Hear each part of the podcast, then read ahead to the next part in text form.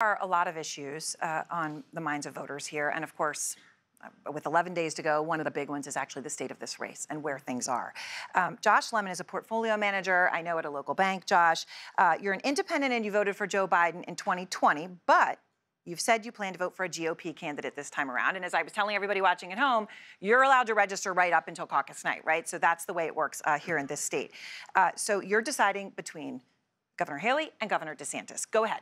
Correct. Uh, and thanks for taking my question. Thank you. Uh, what is your strategy to overtake Donald Trump in the polls?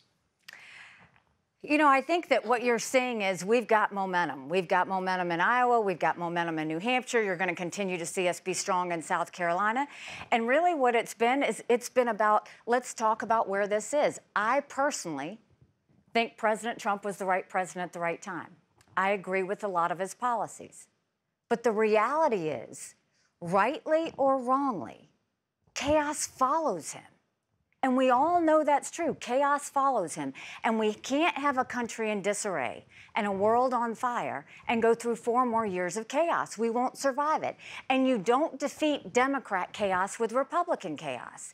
Now is the time we need to have a new generational leader, one that's going to leave the negativity and the baggage behind and start focusing on the real issues that we have in the future. But more than that, Americans don't want another nail biter of an election.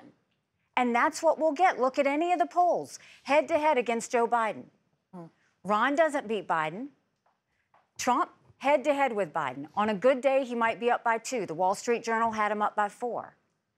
I'm in every one of those same polls. I defeat Biden by 17 points. 17 points. That makes it bigger than the presidency.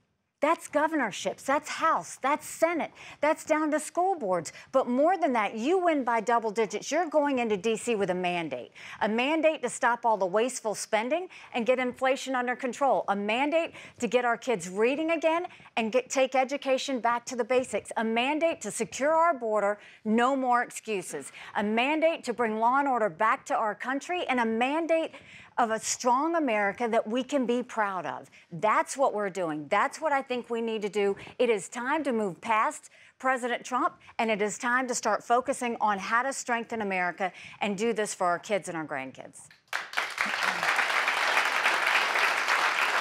There was one thing you said there, and I know you've talked about him being, you know, the chaos following him, but you did say something there I wanted to follow up on as people face this decision. You said, rightly or wrongly, chaos follows him.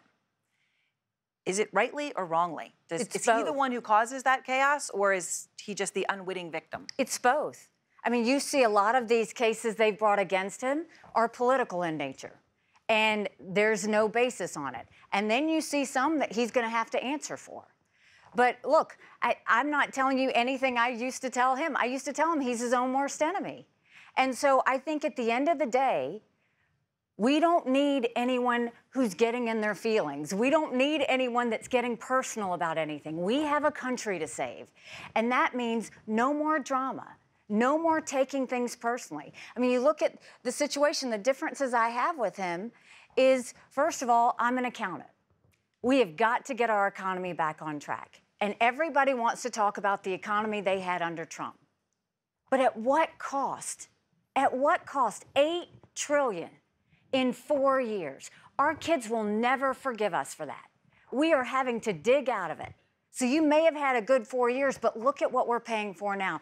As of now, in a couple of years, we'll be paying more money in interest payments than we are in our defense budget. You know who notices that? Russia, China, and Iran. That's what happens there. The second thing is you look at how he deals with dictators. I think it's completely wrong. He praised China's President Xi a dozen times after China gave us COVID. You don't do that. He congratulated them on the 70th anniversary of the Communist Party.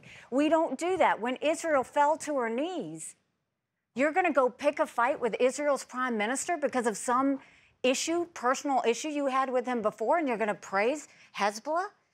It's just not what we need to do. We need to do this without emotion. We need to do this with a sane sense of how we're going to take America forward.